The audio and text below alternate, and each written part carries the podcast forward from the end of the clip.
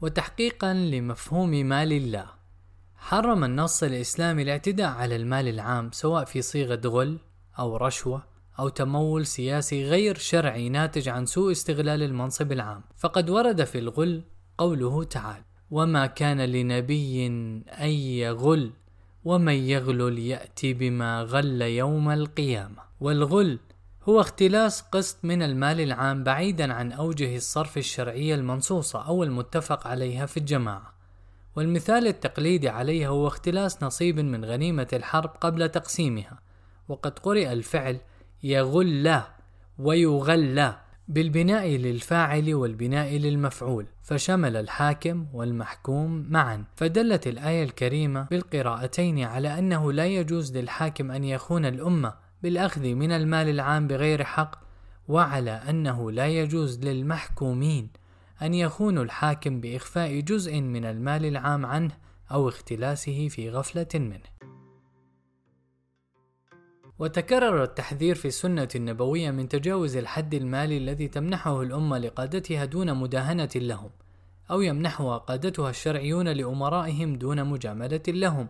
ومن هذا التحذير قول النبي صلى الله عليه وسلم: من استعملناه على عمل فرزقناه رزقا فما أخذ بعد ذلك فهو غلول. وقوله: من استعملناه منكم على عمل فكتمنا مخيطا فما فوقه كان غلولا يأتي به يوم القيامة. وأما الرشوة فقد ورد تحريمها في قوله تعالى: ولا تأكلوا أموالكم بينكم بالباطل وتدلوا بها إلى الحكام لتأكلوا فريقا من أموال الناس بالإثم وأنتم تعلمون. قال ابن عاشور: فالآية دلت على تحريم أكل الأموال بالباطل، وعلى تحريم إرشاد الحكام لأكل الأموال بالباطل. وشددت السنة النبوية في منع الرشوة، فعن عبد الله بن عمرو قال: لعن رسول الله صلى الله عليه وسلم الراشي والمرتشي. وفي رواية أخرى قال رسول الله صلى الله عليه وسلم: لعنة الله على الراشي والمرتشي.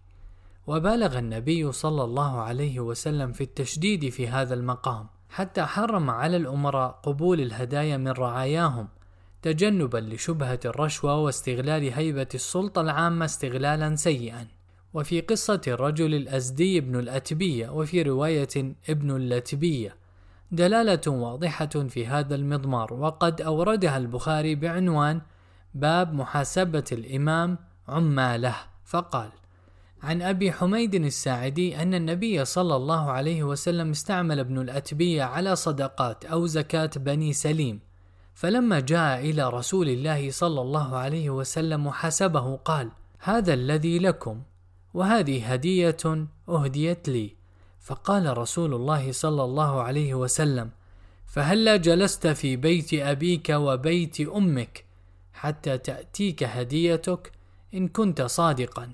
ثم قام رسول الله صلى الله عليه وسلم فخطب الناس وحمد الله وأثنى عليه، ثم قال: أما بعد، فإني أستعمل رجالا منكم على أمور مما ولاني الله، فيأتي أحدكم فيقول: هذا لكم وهذه هدية أهديت لي، فهلا جلس في بيت أبيه وبيت أمه حتى تأتيه هديته إن كان صادقا، فوالله لا يأخذ أحدكم منها شيئا.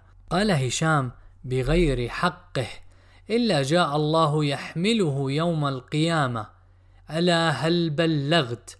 وبلغ تشديد النبي صلى الله عليه وسلم في شأن الغلول والرشوة أن أصبح بعض الصحابة يتورعون من تقلد أي منصب عام خوفا من تحمل تبعاته، حتى ولو كان النبي صلى الله عليه وسلم هو الذي يوليهم ذلك المنصب، وهو الذي ما كان ليوليهم ثقة بأمانتهم وكفاءتهم لهذا المنصب.